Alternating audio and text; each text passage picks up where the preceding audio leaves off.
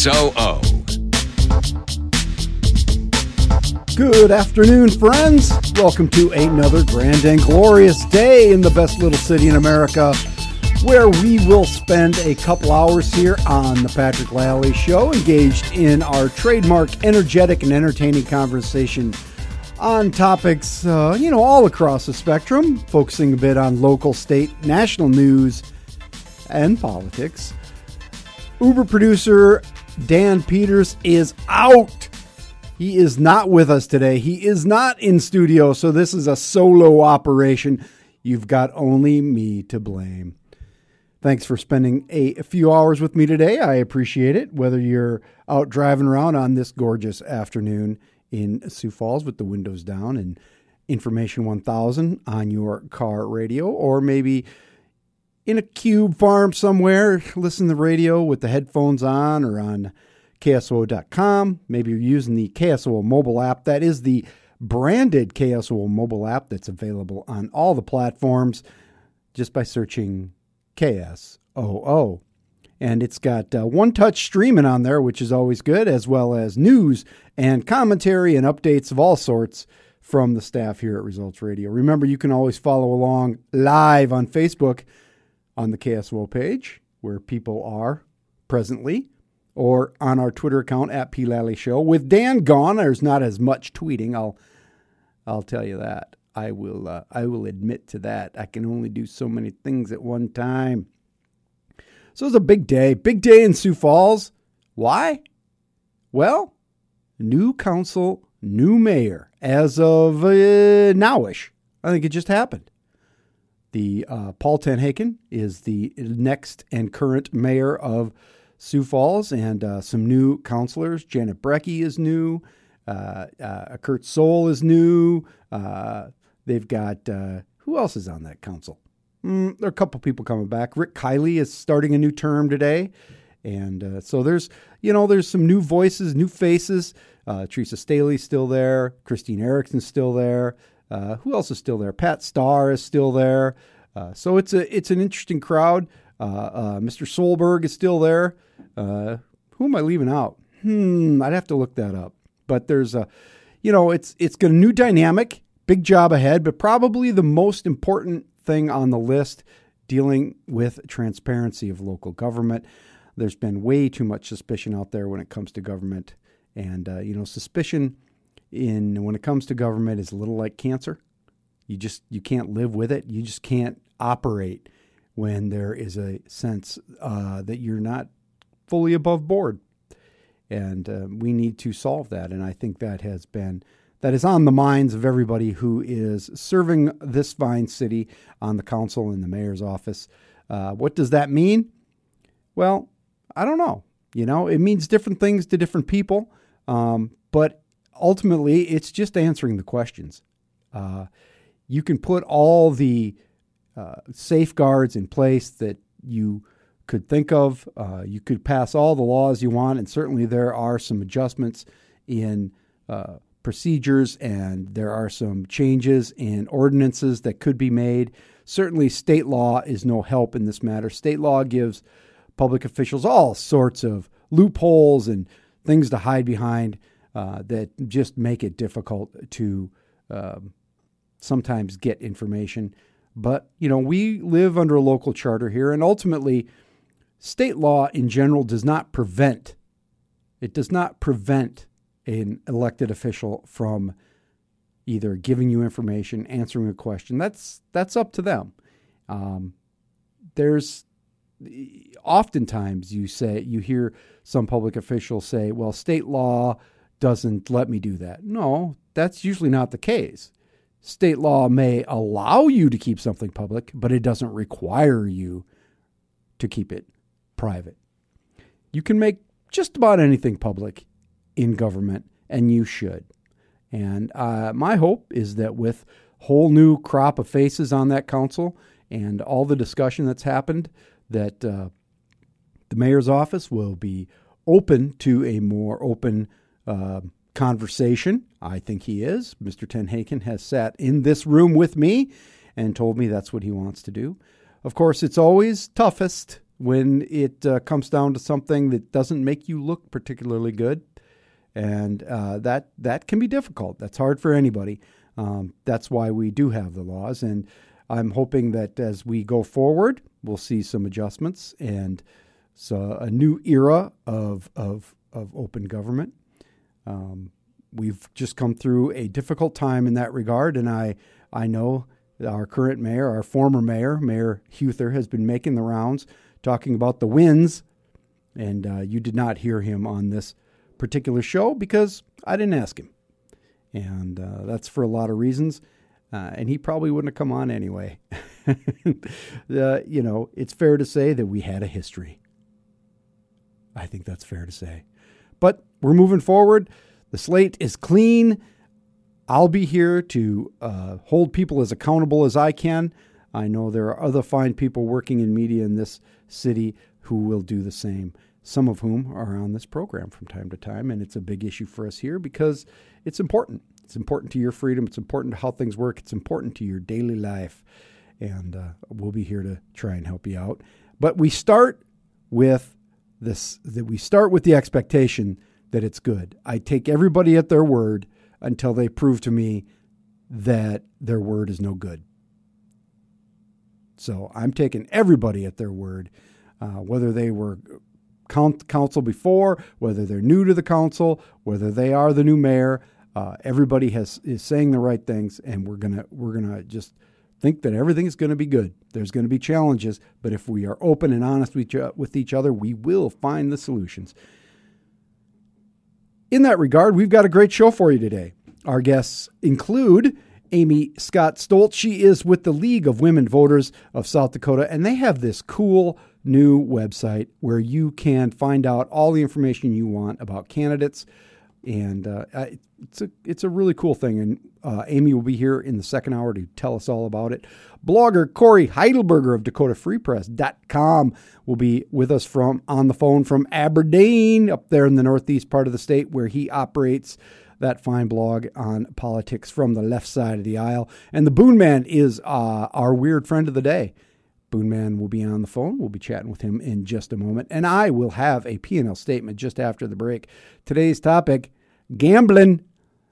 We're going to talk gambling.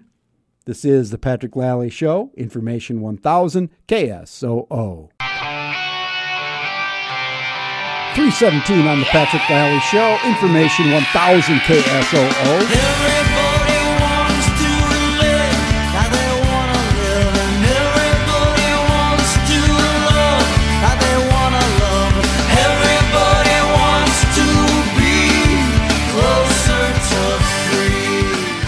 We'll try and get just a little closer to free today on the P&L statement with our friends the Bodines.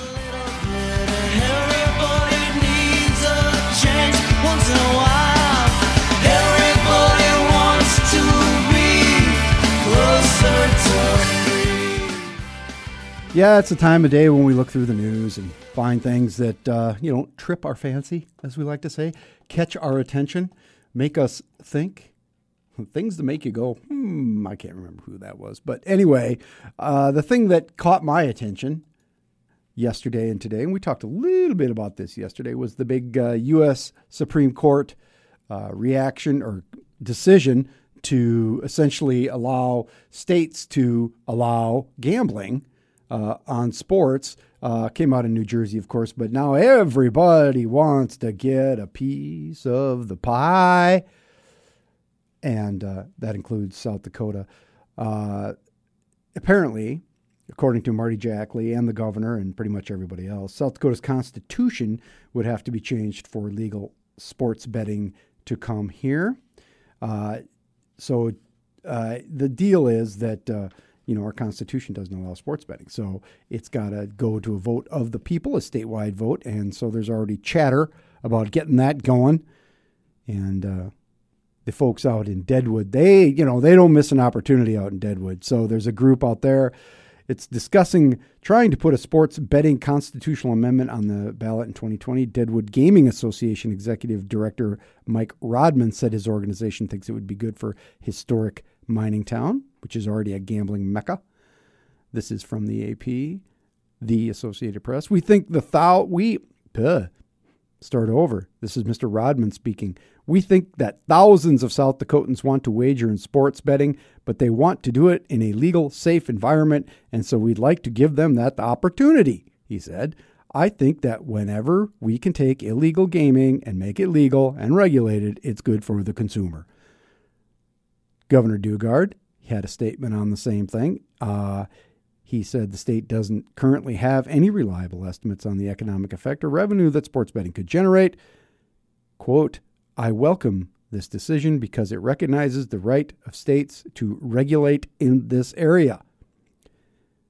So the legislature could do this. They could put it before uh, voters, and uh, or somebody could petition to have it put on the ballot. But I bet it's going to be on there in 2020.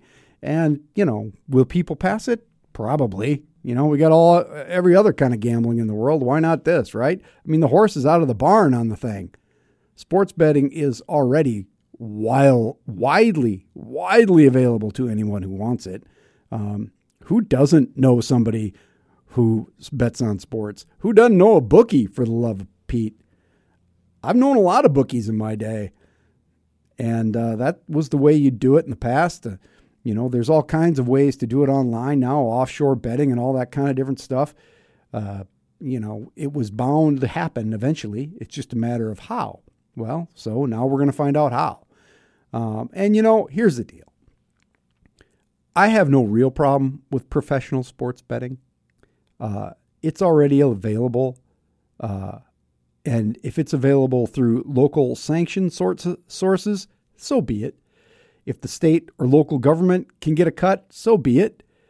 Um, my issue here, and the thing that I've oh that's always bothered me, again, professional sports. You know, you want to you want to do some pickums on a on a weekend uh, football action. That's fine. You know, it, in the world of gambling, yeah, you can lose a lot of money, but you can lose a lot of money uh, playing vidlot. You know, you can probably lose money faster playing vidlot than you can betting on sports.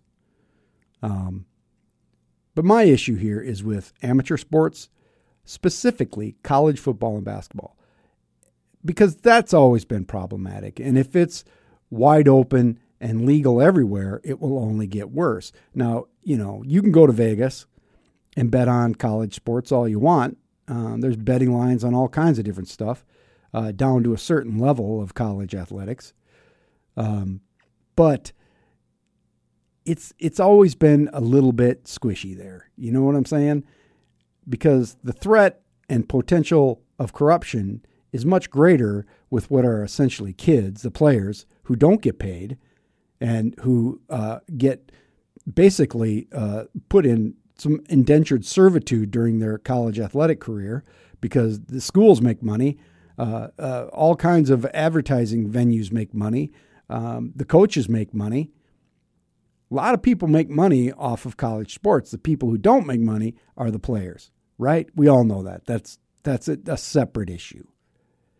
But when they are not getting paid, and particularly if they're kids who may not be have a great potential for a pro career, that they are much like more likely to come under the influence of the dark forces of gambling, point shaving, throwing games. We know it already happens in some cases. And there are social costs with gambling, but of course, that's that's going to be a problem anyway. There's enough gambling in this world that it's silly to suggest that sports are any different from poker or video lottery. You can gamble everywhere. But I think we should at least consider a nationwide ban on amateur sports wagering. Now, that would require Congress to get involved. And Congress, you know, the fact of the matter is that Congress could make gambling on sports illegal what the current law did was not let states make it legal. So the reason it's unconstitutional isn't because uh, Congress doesn't have that authority. What they don't have the authority to do is tell the state what to do in terms of regulating gaming, right? But the likelihood of Congress coming back and doing something to adjust that law to have the same effect, that, that's just not going to happen. But they could make some adjustments to what is legal to gamble upon. And it would seem to me that uh, educational institution sponsored athletics would be one place that you could do that. If a team is part of an education institution that receives federal support, okay, which is pretty much all of them except for a handful, then you can't allow gaming on those teams, wagering. I could go for that. Would it work? I don't. You know, you'd still have illegal gaming probably, but maybe the market would be much less because if you can gamble on sports, professional sports legally, you would do that rather than having to go try and find some underground uh, dude, you know, Guido, Guido the bookie, to run a book for you on college. I mean, you know, who knows what would happen, but I think that that would be a legitimate thing that Congress could do in the best interests of trying to uh, maintain and keep the influence of gambling out of collegiate sports. Again, I got I got real I got no real trouble with sports gambling. You know, that's fine. Uh, you know, a lot of a lot of people I know do. It's fun. I mean, I like hanging out with my friends who you know have a little action down and watching them either celebrate wildly or, you know, cry. I enjoy that. I, lo- I take pleasure from their suffering, you know, in a, in a, in a fun and, and harmless sort of way. So that's cool. NFL Sunday, that's cool. You know, baseball, if you want to bet on baseball, you're dumb, but that's fine. You know, but just not college, man. That's that still bothers me a little bit. That's the bottom line on today's P&L statement. Agree or disagree with me, you can drop me an email, patrick at ksoo.com. You can always shoot us a message on Twitter at P Show, P L A L L E Y S H O W is the handle for the show. Coming up after the news and weather, we're going to chat with the Boon Man. It's always fun for weird friends. This is the Patrick Lalley Show, Information 1000, KSOO.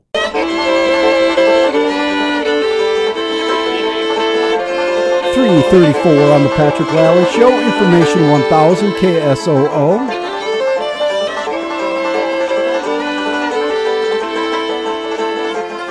And, uh, you know, I could just sit and listen to Trampled by Turtles all day, but we're not going to do that because we've got the Boon Man on the line for Weird Friends today. Boon Man, thanks for taking a few minutes with us on this beautiful afternoon always a pleasure to do that with you, Patrick. And uh, yeah, anything I can do to make the world a better place, that's what I do. That's been your motto for some time now, and it's it's holding steady, and we're all very happy about that.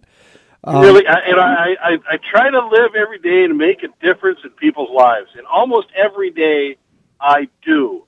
Unfortunately, it's rarely a good difference. Just ask your kids. Yeah. Yep. they yep they've got plenty to say on that. They bore the brunt of it. Yeah. Hey, you know, I was uh, I was out driving around the other day, as I hate to uh-huh. do, and uh, I was going by your place of employment that will remain, other than the fact that I know generally where it is. We're yes. gonna we're gonna let on generally where it is, but nothing more than that. Uh, it's a it's an unholy mess over there. Oh, it is, and you know, it's kind of continuation of last year. Last year, Minnesota from 14th to 18th, 14th to 22nd. Mm-hmm was redone, mm-hmm. and it was torn up all summer, spring, summer, fall, mm-hmm. and it's great now. Fantastic new curbs and took out a lot of big holes, and yeah, it's it's great. But now this year it's from 22nd to 33rd, and so it's one lane each way. And uh, I noticed last week when that started, it was backed up to 14th from 22nd uh, solid in that one, but the left lane, which is the one that gets closed, mm-hmm. was was empty. So everybody was anticipating, okay, the left lane is going to be closed. I'm going to get in the right lane, but it backed traffic all the way up to 14th Street. Ugh. And the and what they what they need to do, what people need to do, and often you tell me this when you're in a construction zone and the lane's closing, if you get into that open lane and go ahead of all these cars in the line, you're getting some death stares. you're getting some looks and a lot of head shaking, and people are mad that you're going past them. But you, why do you back the traffic up that far? In fact, Minnesota, one of the very few things that I can say that I like about the state of Minnesota mm-hmm. is uh, on their on their freeway construction. Notice next time you're there, it will say, you know, single lane, five miles ahead, mm-hmm. gives you plenty of warning, and then it says, um, single lane ahead. Use both lanes until the merge. Yep. And then take turns. Yes. It's pretty simple. That's how it should be. Then it won't get all jacked up. That's right, because you you zipper together. You know what I mean? You just trade. Yeah, you, you zipper. Everybody takes turns, just like when you're trying to get out of a parking lot. Just take turns, and then every, it will keep it flowing. But no, you got. Oh, I was here first. I get to go. No, just take turns. It comes back to kindergarten. Just take turns. That's exactly right, and and it's it is especially when it starts. They should put up signs. Don't yeah. don't abandon your lane, and then take turns because and, if they do it, properly, it, probably uh, probably 11th Street is where that sign should be. Yeah, you know, we're single lane at 22nd Street. Use both lanes until the merge, and then take turns. They could put that up there you know, they have those electronic signs mm-hmm. that they have on the interstate. You know, the ones that say "buckle up." Mm-hmm. They, I don't know why they those stupid signs on the freeway uh, that say usually something like, you know, "Don't drink and drive" and "Buckle up." Great ideas, but why did we need that Daktronic sign up there for that? yeah, that's right. What what power in that? The, so I'm mm-hmm. I'm 100 percent in agreement, and I never really thought about that before because yeah. they never they don't really tell you, especially again when it's first starting, because people yeah. panic. Everybody panics. Yep. Oh, I got to get in this lane. Yeah, you do, but not for five blocks. you can double the amount of cars that can fit. You just you're going to stop the backup. Yeah. So get get a hold of your main man, Paul TenHaken, the yeah. new mayor, and tell him to get on that. I will. I will. He's because I imagine I imagine Paul will be on your show, won't he? Yeah, he will. Uh, unlike uh, yeah. unlike the previous mayor, we will yeah. actually have this mayor on the show. Uh, we are we are in we are endeavoring to schedule that right now. Of course, I say that. Yeah, get him on there. Get on that thing. I, I say that having not actually gotten confirmation of any sort of date. Yeah, but I know it, and you know it. The American people know it. He's going to come on there with you. Yeah, yeah. No, I think he will. I think he will, and we'll see how it goes. and the other thing I want you to get to the bottom of with him is why don't we have more uh, diners, drive-ins, and dives type restaurants in Sioux Falls? I don't know. You're, you know what? You're 100 percent right about that. We don't have. I think about this all the time. Okay, so we've got like uh, many fine places to uh, oh yeah ha- have a bite, right?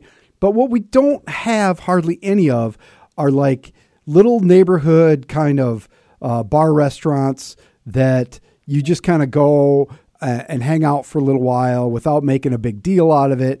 You know what I'm yeah. saying? And they got maybe a specialty like the Charlie Boy down in Sioux City. Sioux City has all kinds of these places. Yeah.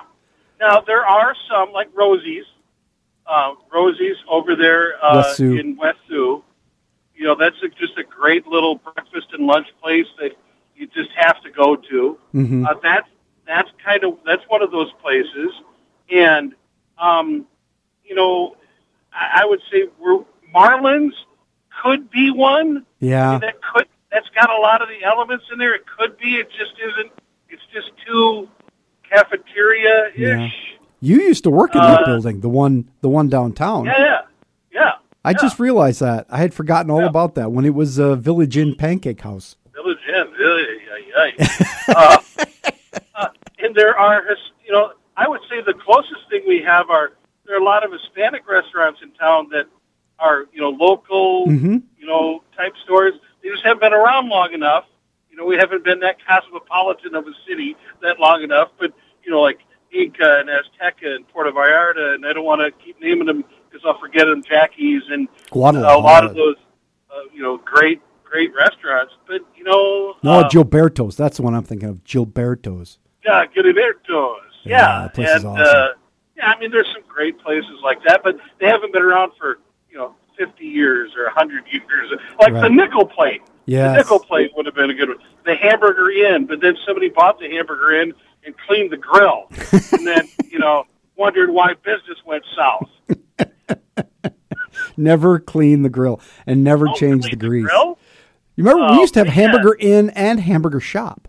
Yeah, the Hamburger Inn, Hamburger Shop. Yeah, yeah. So, uh, but uh, you know, there are a few few that are close, like uh, you know, Crackpot up on North Minnesota. Yeah. that's a kind of a big Rosie's, but you know, not a lot of people go there, uh, and it is still kind of Perkins-ish. Yeah. you know, it's still kind of chainish, like Rolling Pin, also locally owned Mm-hmm. type place. Frying Pan, but still two kind of Yeah, but that's those are fine.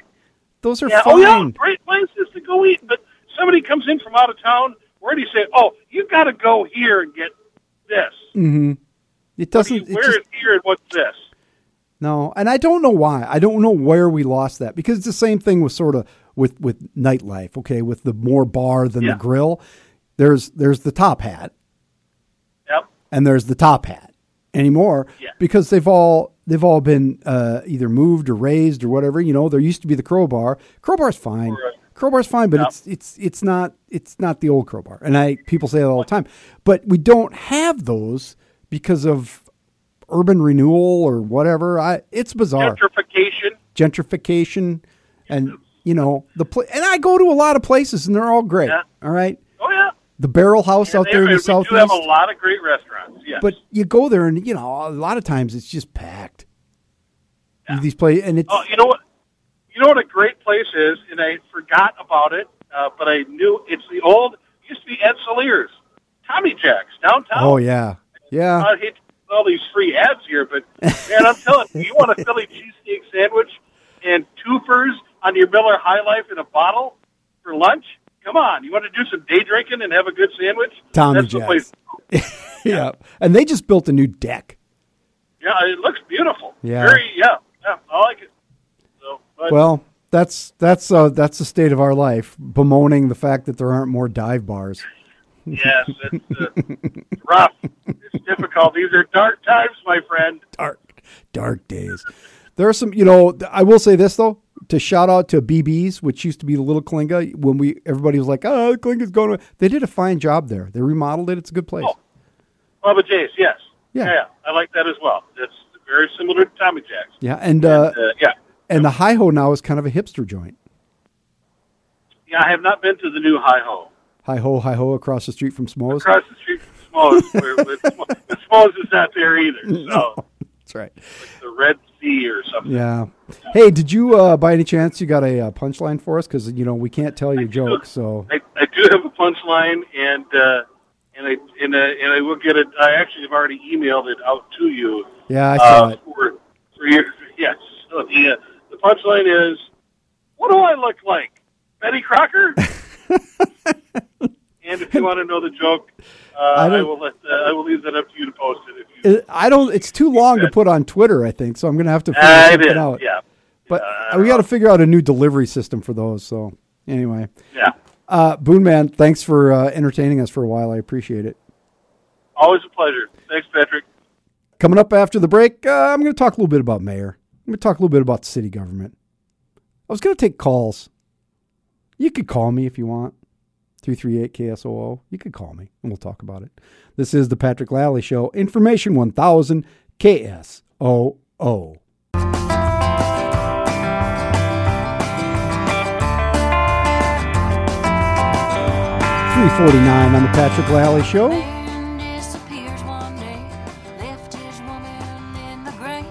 nothing but a on the side. Satisfied until the thrill of running round with all those crazy wild girls again. A little bit of the two tracks there who were on the show not that long ago. You remember they were in studio. Eh, It's been a couple weeks now. Uh, eh, actually, it was about three weeks ago. They were in our studio here, and uh, we had a nice time chatting with them. Uh, great band, the Two Tracks, and I like to play their music here on the show. Anyway, I was uh, talking about the mayor's race earlier. Not the mayor's race, that's over. The new mayor and the new council are installed. That happened at 2 o'clock this afternoon. Uh, and, you know, uh, I would uh, love to hear from you folks if you've got some thoughts on transparency or what other challenges they may face. 338 KSOO 338 5766. Uh, Uber producer Dan Peters is not here, so I have to pick it up directly. So I'm going to keep my eye on it, keep my eye on the phone. But uh, give me a call if you've got some thoughts on what they need to do. You know, how do you make government more transparent? Is that something that's really possible? You know, I mean, it, what do you have to pass a law for transparency? It's like passing a law to be nice. You know, you should just do it. It's for it's it's for everybody's benefit in the end, and it's good for you. But can you make people be nice? No, you can't make them be nice. You can't pass a law to be a better person. Can you pass a law to make city government more transparent? You know, there's always ways to find your way through it, but there's a lot of things they could do. They could pass some ordinances just on some practical matters about uh, documents and meetings and different things, and to make sure that you know contracts or what have you are more open and RFP process is more open and kind of have that debate. Yeah, there there's some stuff you can do, but ultimately uh, transparent government, open government, good government is in the heart of the people who are governing. And uh, we had that conversation. Let's see here. I actually have a call. Let's see how this goes here. Turn this on. Hit that. This is the Patrick Lalley Show. Who am I talking to? Uh, Scott. Hi, Scott. how you doing, buddy? Good. How are you? I am well. Did you go to the big uh, uh, installation ceremony this afternoon? I watched it. Yes. Yeah. What did you watch? I didn't get a chance to see the mayor's address, the new mayor's address. What did he say? It was really short and sweet, and just we're going to move forward and be positive, and yep, Fairly unoffensive. yep, yep. I uh, you this of course is uh, uh, the author of SouthDaCola.com blog, and I noticed actually I was reading your blog today, Scott, about transparency, and you you you actually have some very concrete suggestions. Do you know? Yes, yes. Um, you know, one of the things, um, one of the things that you know you and I have probably talked about in the past is, you know, full disclosure on real estate. Yep. and you know and it should be in my opinion everything because everything has to go to the planning board and whether you're city related or not it should really the council their family and you know or immediate family obviously and and the mayor should always disclose all that you know i think that's a good idea moving forward Yeah, I think disclosures would be good because I mean they, they have some vague sort of reporting on if you have an interest in companies, right? you have to report well you you're not allowed to invest in a development that is investing with the city. Mm. so you can't like the downtown parking ramp none of the council or the mayor were allowed to invest with um, that project. But nothing stopping them from investing with the same company hmm in another project that's not city related Right, See, and- and and I just think there should be I you know I don't have a thing against people investing in real estate. I mean, obviously, Councilor Erickson, you know, her her and her husband, that's what they do, real Mm-hmm. estate business. I just would like to see disclosures to make sure that they're not getting in any kind of inside information or inside deals, you know, on that kind of stuff. It would be very nice. That might be a state law thing, but I think they could put it in city ordinance too. Yeah. What like uh, what else do you think? Very practical things to make. Well, you would like to see the RFP process opened up. I know. Yes, I would. I think that, and the TIF. I think anybody who applies for a TIF that should be on the city website. We should be able to see who's applying for the TIFs. Um, we should be able to see who's applying for the RFPs. Um, we should be able to see all that stuff. That's that's they're doing business with the people. I mean, that's that's our business. We're it's our money that pays these contracts. It's we should have that information. Yeah. I'm sorry, that shouldn't be done behind closed doors. And no secret Uh, settlements. Right, no secret settlements. And then also, I'd like to see an ordinance out there that basically says that information will be shared from the mayor's office to the council and vice versa. The council, if mm-hmm. they have any legislation that they're working on, not keeping it quiet from the mayor's office, basically sending it over to him ahead of time and saying, you know, Mayor TenHaken, we're working on this. We wanted you to know. Yeah. You know, a, a two-way street. You know, and put it in an ordinance and you know make it very clear it's a misdemeanor if you decide that you don't want to share the information then you can be charged with a misdemeanor That's and great. i don't think a counselor or a mayor is going to want to be charged with a misdemeanor. No, and it's that would be you know. Mm-hmm. easy, you know, and it just makes it some of those things you don't want to put in ordinance, but sometimes you have to. Scott, thanks for the call, man. oh yeah Appreciate no it. yep Coming up after the break, we're going to check in with news and weather, and we'll be right back. This is the Patrick Lalley Show, Information 1000 KSOO.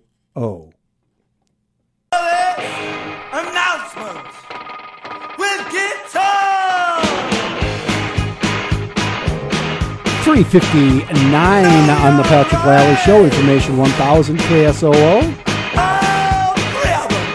Had a call from a gentleman says we need more transparency on the school board, that's probably true as well.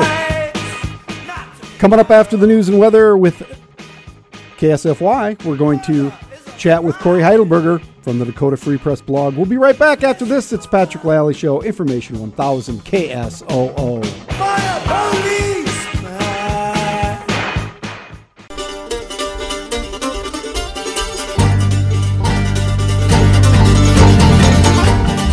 405 on the Patrick Lalley Show, Information 1000 KSOO.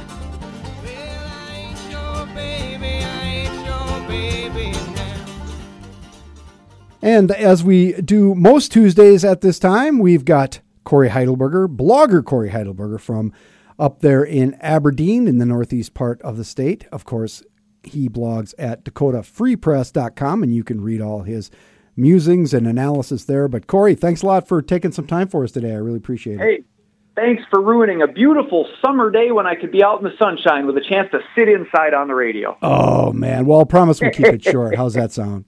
Hey, that's all right. No, glad to be here. What can we talk about today? Uh, hey, I saw something on your uh, uh, blog there, dakotafreepress.com, that really got my attention. And that you, you'll have to fill me in on this. So, uh, Neal Tapio, who is a candidate for Congress in the Republican primary in June, uh, lifted images off of your website for his TV ad. Is that is that? Am I reading that right? Yeah, kind of, sort of. He did.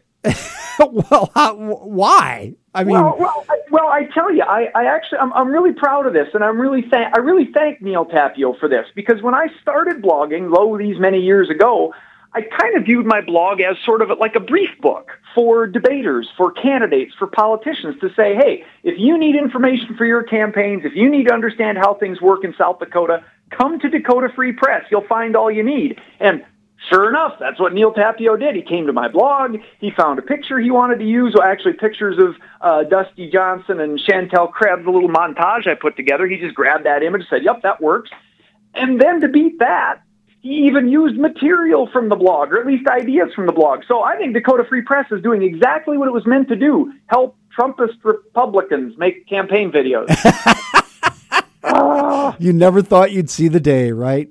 you just the best laid plans. You know what can you do? So, uh, what ideas did he did he lift from you? Well, the ideas were interesting. I mean, the video, he's basically saying Dusty, Dusty Johnson and Shantel Krebs, his Republican opponents, are all just bad, evil, corrupt, liberal, Obamacare, who knows what they are. Um, on Dusty Johnson, uh, he basically unloaded on Dusty Johnson with the same critique that Democrats have been making of you know, South Dakota government for the last decade or so with regards to corruption. Even like the, the, the text he says, I'll quote Neal Tapio at length here, just one sentence. Mm-hmm. He called Dusty Johnson, quote, Chief of Staff for Governor Dennis Daugaard, one of the most scandal ridden administrations in state history. EB5 and the Gear Up program riddled with corruption, resulting in millions of dollars missing and seven people dead. And I'm like, you know, that's pretty much what I've been writing about Gear Up and EB5 since the beginning when EB5 broke out in, you know, 2013 and before that. Yeah. So in that regard, it sounds like he's reading my blog. Well, that's interesting. You know, uh, it's it's if you go far enough left or right, maybe you always do come back together, right? But I, ended I up do with- find that a lot. That does actually happen in, in all seriousness. Um, and it's, you know, and Neal Tapio, I'll give him a little credit. He was on the, the GOAC, the Government Operations and Audit Committee last summer, where he and Stace Nelson and you know they tried to get some information about Gear Up. They were getting stonewalled by the state and their you know Department of Education and their lawyer. And Neal Tapio said a few things, you know, that he was very concerned about the corruption in Gear Up, and I appreciate that anytime someone on the Republican side of the aisle is willing to uh, to point out the you know the corruption that happened. And in this ad, you know, my point of looking at the ad was not to say, "Oh, look, Neal borrowed my pictures. He he." That's not a big deal. I borrowed the pictures from the internet and put them together. Yeah. But well, I was looking at it to try to refute all the silly things Neal Tapio would say. The first half, where he's criticizing Shantel Krebs, yeah, pretty easy to blow away those claims. But the things he says about the Daugaard administration, I mean, you know, gear up, EB5, millions of dollars, seven people dead, corruption. Um, yeah, I kind of can't refute that.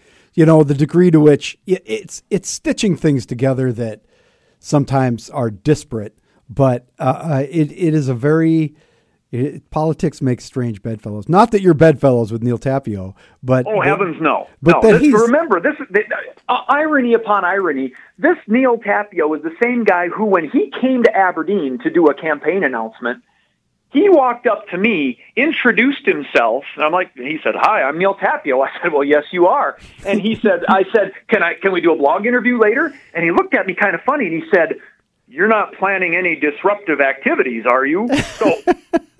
like this is a guy who clearly is i don't know doesn't trust me is scared of me is afraid of the truth i, I don't know what he's afraid of but we're not exactly best buds yeah, not but in terms of you know taking on corruption at least he's saying the right thing. Whether he'd do that as a congressman well i don't want to try to find out. I'm still voting for tim bjorkman but i'd like to hear more of those kind of realistic discussions of the corruption that comes from a one party regime rather than some of his nuttier boogeyman muslims are all coming to kill us kind of stuff. Yeah, he'd probably get he'd probably get a lot farther in this discussion if he would do that. But uh, we'll see. Hey, uh, Cory, we're going to come right back after a short break and chat more about state politics and what's going on. Stay with us. This is the Patrick Lalley Show, Information 1000 KSOO.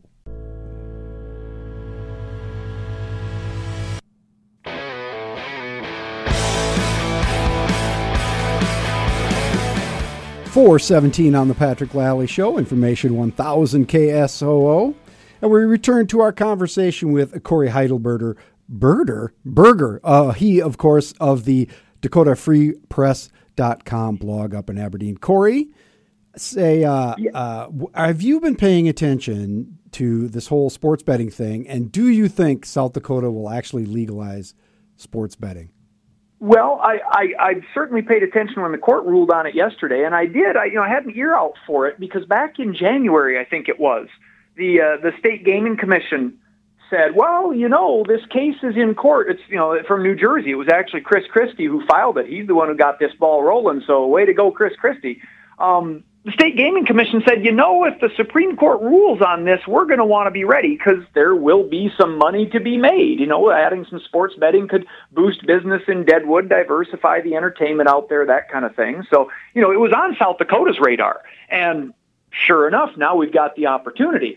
What I'm hearing is there's some caution, and even Speaker Mickelson, we can't let a program go by without talking about my friend Mark Mickelson. no. um, he was on another radio station today, apparently saying, "Well, we better take it easy. Let's wait and see what Iowa and Minnesota do first, and then we'll see about dipping our toe in the water." So once again, bold leadership from South Dakota in showing how to follow everybody else into a brave new world of revenue. For Pete's sake. Do you think?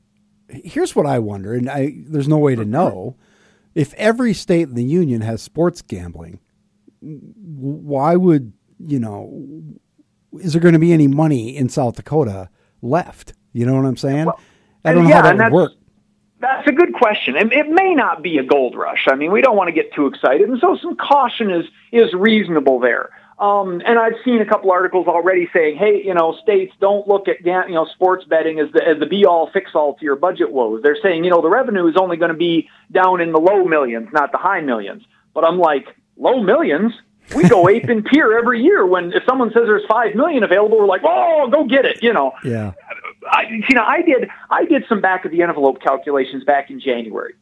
There were some stats that said Americans already we breaking the law. We spend 150 billion to 400 billion a year betting on sports. Hmm. Okay, I don't because I'm a math major, so I know I'm not going to come out ahead, and I'm a cheapskate. So I'm kind of ambivalent about the whole thing. But Americans spend the low end estimate is 150 billion.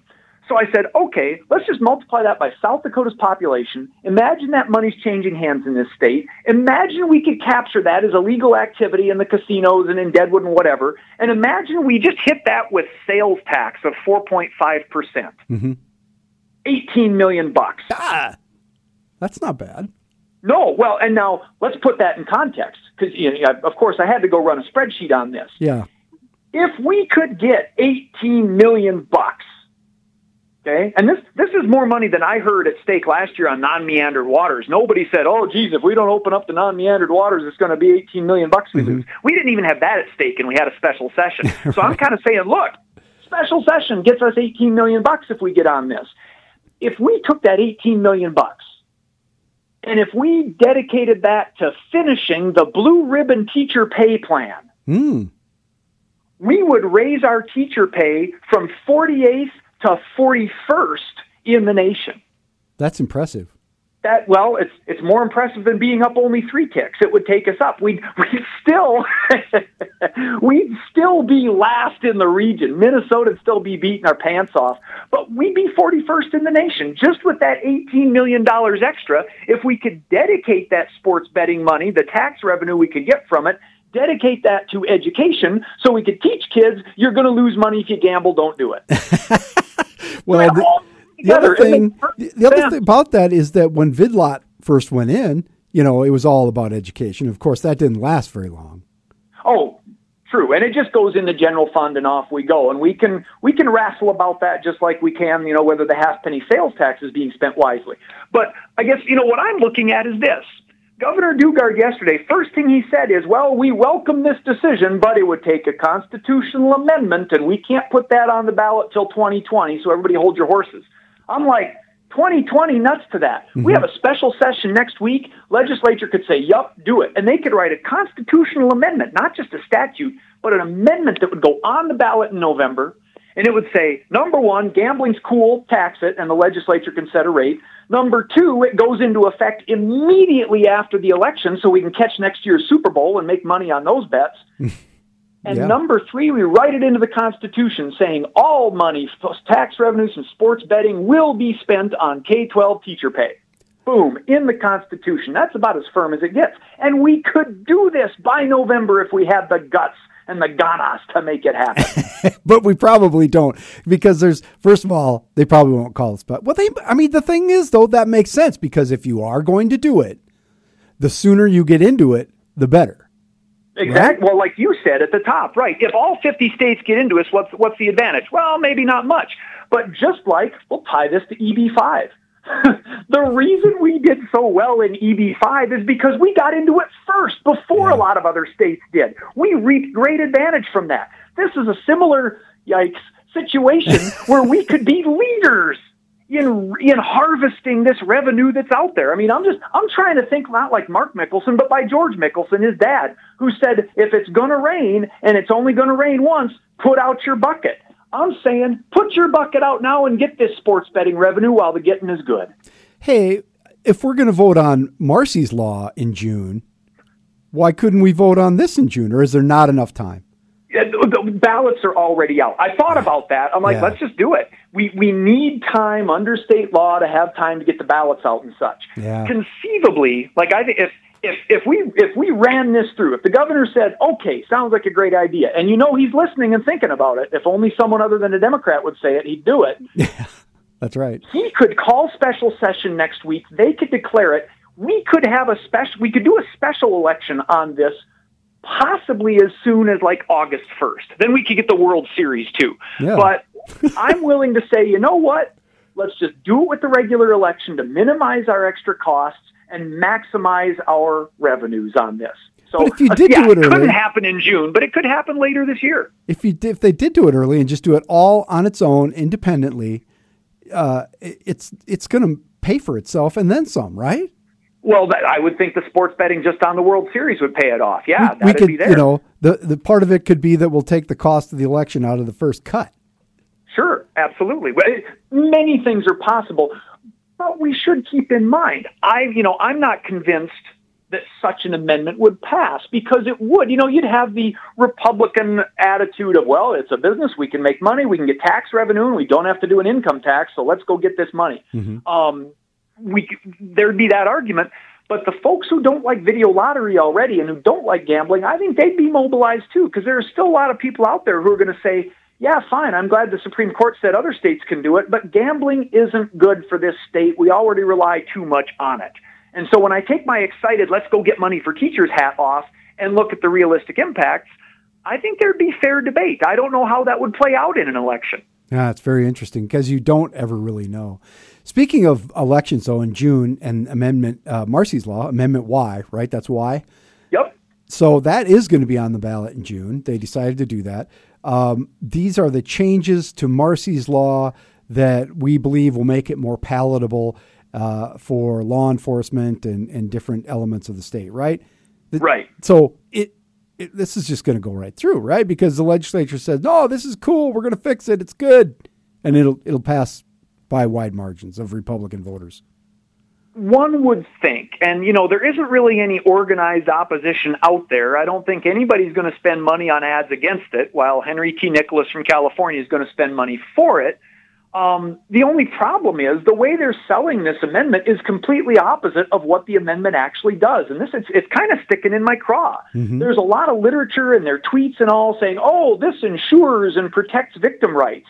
Well, they're forgetting what we're doing is actually watering down those rights so we can save money for the counties. That's what's actually happening. So we're not protecting and ensuring, we are weakening because of the flaws in Marcy's law. But we can't get the proponents aren't going to admit that. And unfortunately, there aren't any big money opponents to come out and point out their hypocrisy. Well, you got you know big money Cory Heidelberger. Yeah, I'll get my two cents worth in, and that's about it, literally. That's awesome. Uh, Cory Heidelberger, he is a blogger at dakotafreepress.com up in Aberdeen, and I read his blog. It's one of the uh, top three or four blogs that I read every day, and I recommend you do too. Uh, Cory, thanks a lot, and uh, we'll talk to you probably next week, eh? Thank you so much. It's a pleasure visiting with you, Patrick. Have a great day. You too. Coming up after the news and weather, we're going to chat with Amy Scott Stoltz. She's with the League of Women Voters of South Dakota, and they got a cool new thing. They got a cool new website. We're going to tell you all about it, where you can learn more about candidates in uh, upcoming elections. This is the Patrick Lalley Show, Information 1000 KSOO.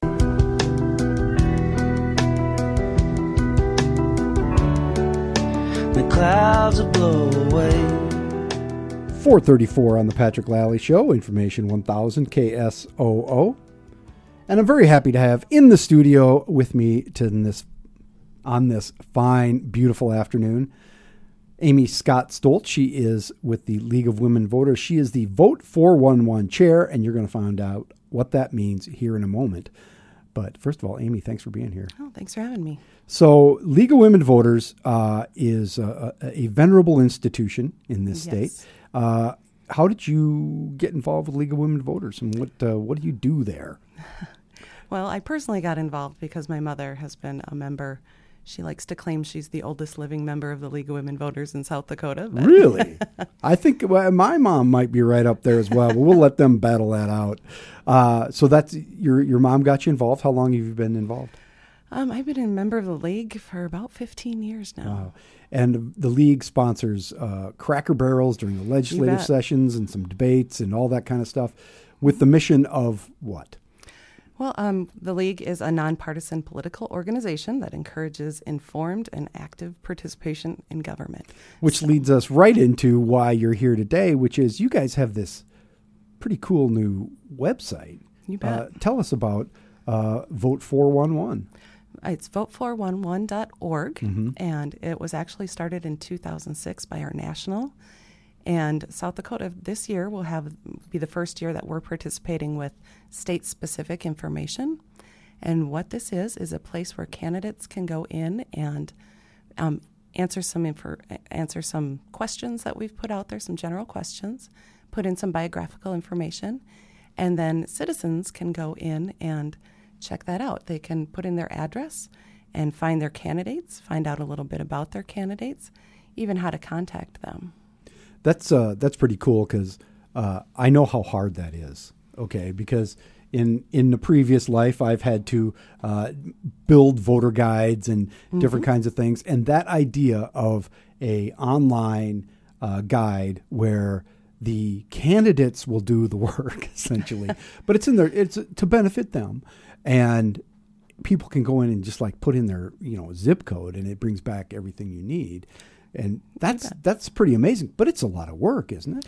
Um, getting it started is a lot of work. Um, continuing it on will be a, a little easier for us, but but really, what we wanted to do is have the candidates use their own voice. The league doesn't edit anything they say, so when the voters go in and look at it, they know they're hearing right from the candidate. Yeah. So the candidate, uh, when somebody files to run, they're on the ballot. When when do you contact them? At what point? We con- we contacted them. Um, May first was when we went live, so it was a few weeks before that, and gave them a code where they could log in. So it's only them that has access to it, and then they go in and, and put in whatever information they would like, including social media and website addresses, um, contact information, and then we had some general questions that are different for each level. And we're only doing this at the statewide level at this point, so any local elections are not on on Leg- there at this point. Legislative races will they be? Legislative Okay. races on up. Yeah. Okay, good. Yeah. Well, you know, mayor races, they're all over. They're done now. So, you're not doing the Lincoln County Sheriff's race or anything like that. Correct. We're not doing that. that. I was I was going to make fun of them, and then I thought better of it because you don't want to get in trouble with the Lincoln County Sheriff. Uh, the the um, cool thing here is that you do get uh, you can do it all at once, and sometimes it's hard for voters to find. You know, it gets down to the day before the election, and they haven't Right, paid yeah. enough attention or whatever. They can go to this website and say, "Oh God, what do I get? It's like a sample ballot. It is. And basically, what you do is you put in your address, and it, it uses that address as just as the Secretary of State's website does to find your district. And you put in this is a closed primary, so you'll have to put in your party this time. Um, and then it will pull up exactly what will be on your ballot so that you can actually go in and pick once you read through it, you can go in and pick which candidate you'd like, as well as this time there's the constitutional amendment cool. that we can vote on. So there's some information on that as well. You can f- pick that yes or no if you want to support that. And at the end, you can actually put in either your phone number or an email address, and it will text or email you your choices. So you can take that right with you to the ballot, and you don't have to try to remember which choice you wanted. That's really cool. It is. You can Yeah. Mm-hmm. basically vote in advance and then just have it ready to go if you choose to go to the polls, or if you Correct. early vote, you still have to go down there Right. and fill it out. So that's awesome. and it is um, on your on your mobile devices. It is uh, optimized for that, so you can use it either on your phone or your laptop, your desktop, whatever works for you. So it's uh, vote411.org. And then when I go there, that's the national site. Right. I'll just go to South Dakota or whatever. Put my name in, it'll take me to South Dakota. Yeah, your address, not Yeah. your name. Don't No, put my- your name. Just in. my address. Yeah. they don't want to know who you are. They just want to know where you are. Right. Um, the uh, and it's been live since May one. So that's for the primary. Correct. Um, when how long will it take before everything's ready for the general? Well, that is a little ways away, Mm-hmm. so um, we don't have a set timeline. This is our first year, and we're going to see what we need to do to get that updated for the general election. But it will be available minimum a month ahead of time. Yeah, and not all those slots are filled yet for the general. Even though there's primaries, some of those statewide offices get filled at, at convention. And Exactly. Then we got a weird system, don't we? Um, we're here with Amy Scott Stoll. She is the for, Vote 411 chair for the League of Women Voters of South Dakota. We're talking about their cool new site, vote411.org, for all you people who are always, oh, they're always asking me for information. So now I got a place to send them. So that's awesome. We'll be right back. This is the Patrick Lalley Show, Information 1000 KSOO. 445 on the Patrick Lalley Show, Information 1000 KSOO. Information. I just like that line because it's the band marched on in formation, and I was in the band, so there you go.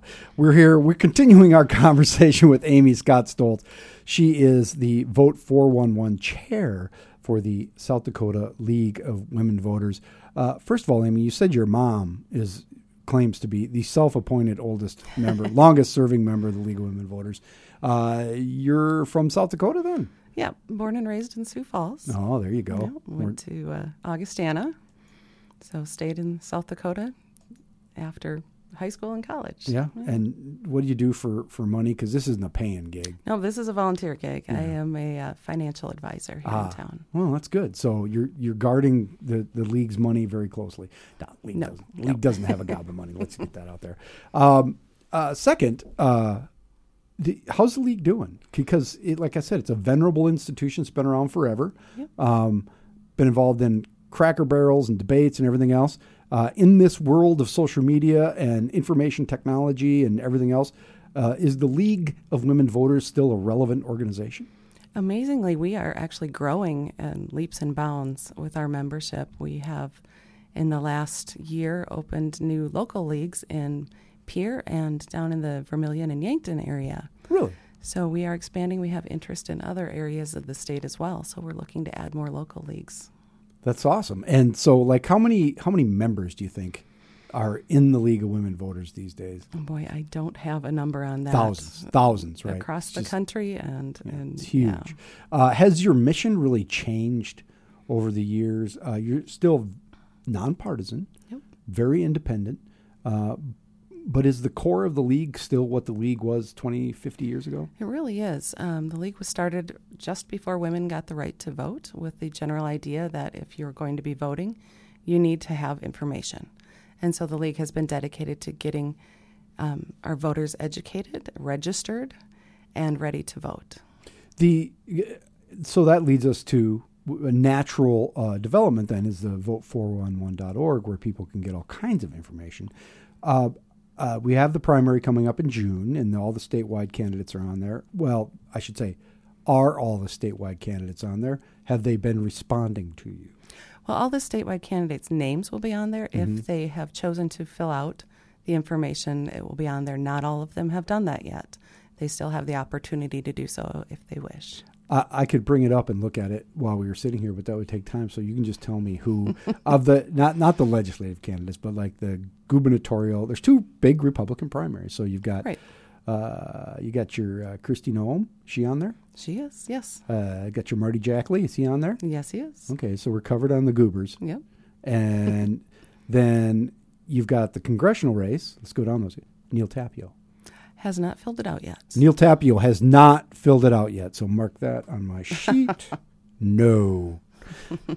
Uh, Dusty Johnson. Not yet. Oh, Dusty. No. He's on the show next week, so Okay. I will bring Feel that up. I'll bring him. that up. Dusty, and I know you're listening.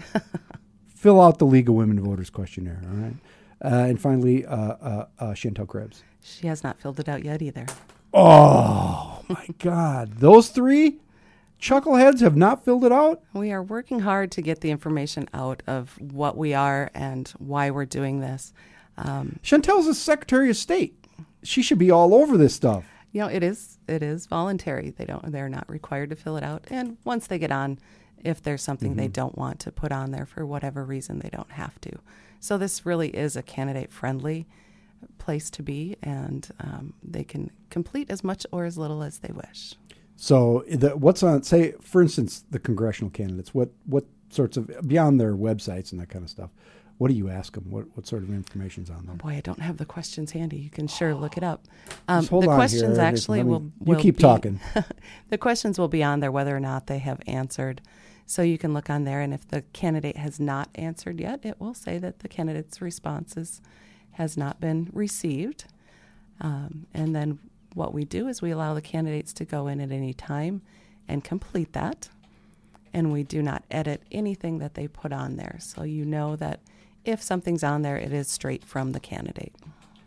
So the to the questions though, they're like you ask different questions of the of the goobers than you do of the uh, congressional people. So, Sure, we we've Yeah. crafted many- those. Like how many questions? Give it. Uh, what There's, kind of I think there's four or five for each race. So it's pretty general stuff. Pretty general, yes. It's specific to that office, so we aren't going to ask questions about national legislation to um, the state legislators, for example. But but we will keep it current, and we will ask questions that are relevant to the race. I'm looking at my races right now. I, I had to claim to be a Republican. I'm not. I'm not. I am non-affiliate voter, but I put in Republican. So I go to House here where there are no people. Oh, there's Dusty Johnson. Nothing. Nothing. Choose two candidates to compare. Oh, okay. There we go. So here's a question. Partisan gridlock in Washington has brought our government nearly to a standstill. If elected, what steps will you take to reduce partisan gridlock? Please be specific. I can play the part of Dusty if you want to do Shantel. I no? am not Okay. going to do that. No, All right. that's right. because that could be we could make that work. Uh, how will you stand with farm and ranch families as well as consumers to promote our agriculture economy? Uh, please explain how you would change U.S. immigration policies or why you believe that this is good stuff. Well, why would. Well, you would learn a lot by going to this. I so agree. I, uh, they have to do that. This is this is the public shaming part of the program for Dusty. That is not sponsored by the League. No, that is that is sponsored No. by the Patrick Lalley Show, publicly shaming Dusty, Shantel, and Neal to get in their stuff. That's got to happen. So, legislative candidates, how are they? How's that going for you? Um, much better. We have um, a pretty good return rate. Probably about a third right now have have returned that.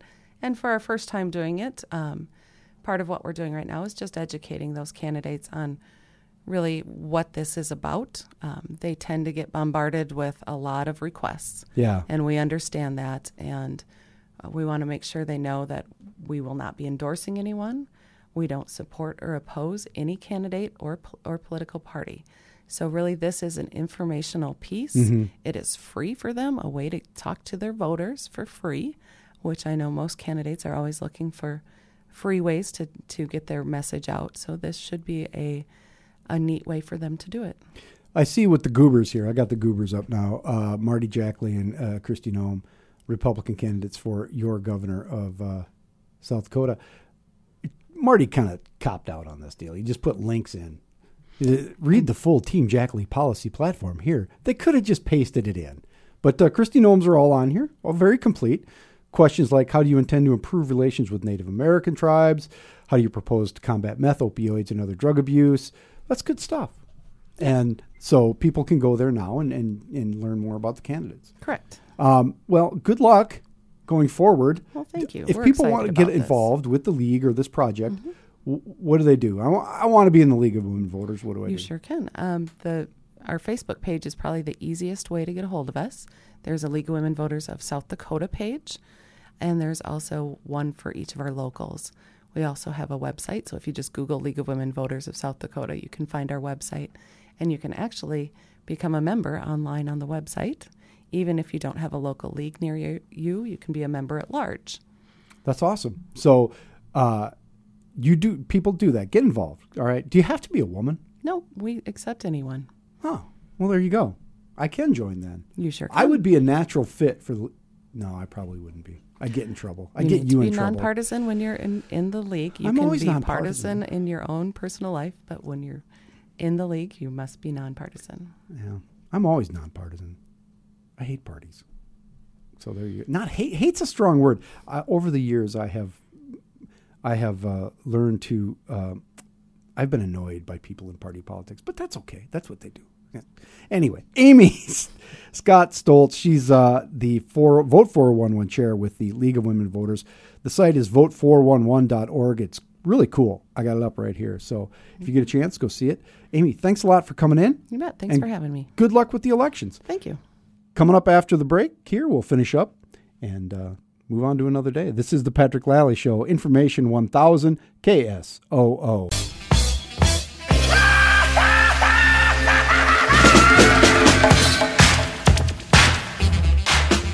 Four fifty-eight on the Patrick Lalley Show, Information One Thousand KSOO.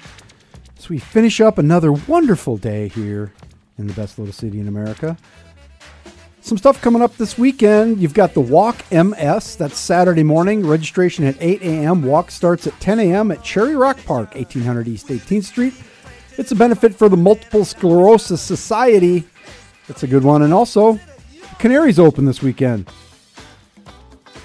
Friday, Saturday, and Sunday, Canaries are playing the Chicago Dogs 705 Friday, 605 Saturday, 105 Sunday. There's fireworks on Saturday, all kinds of good stuff. Coming up tomorrow, we got a couple of culinary experts from the USS South Dakota. That's going to be cool. Common Man's here, Pat Powers will be here. That's all tomorrow from 3 to 5 on The Patrick Lalley Show. Information 1000 KSOO.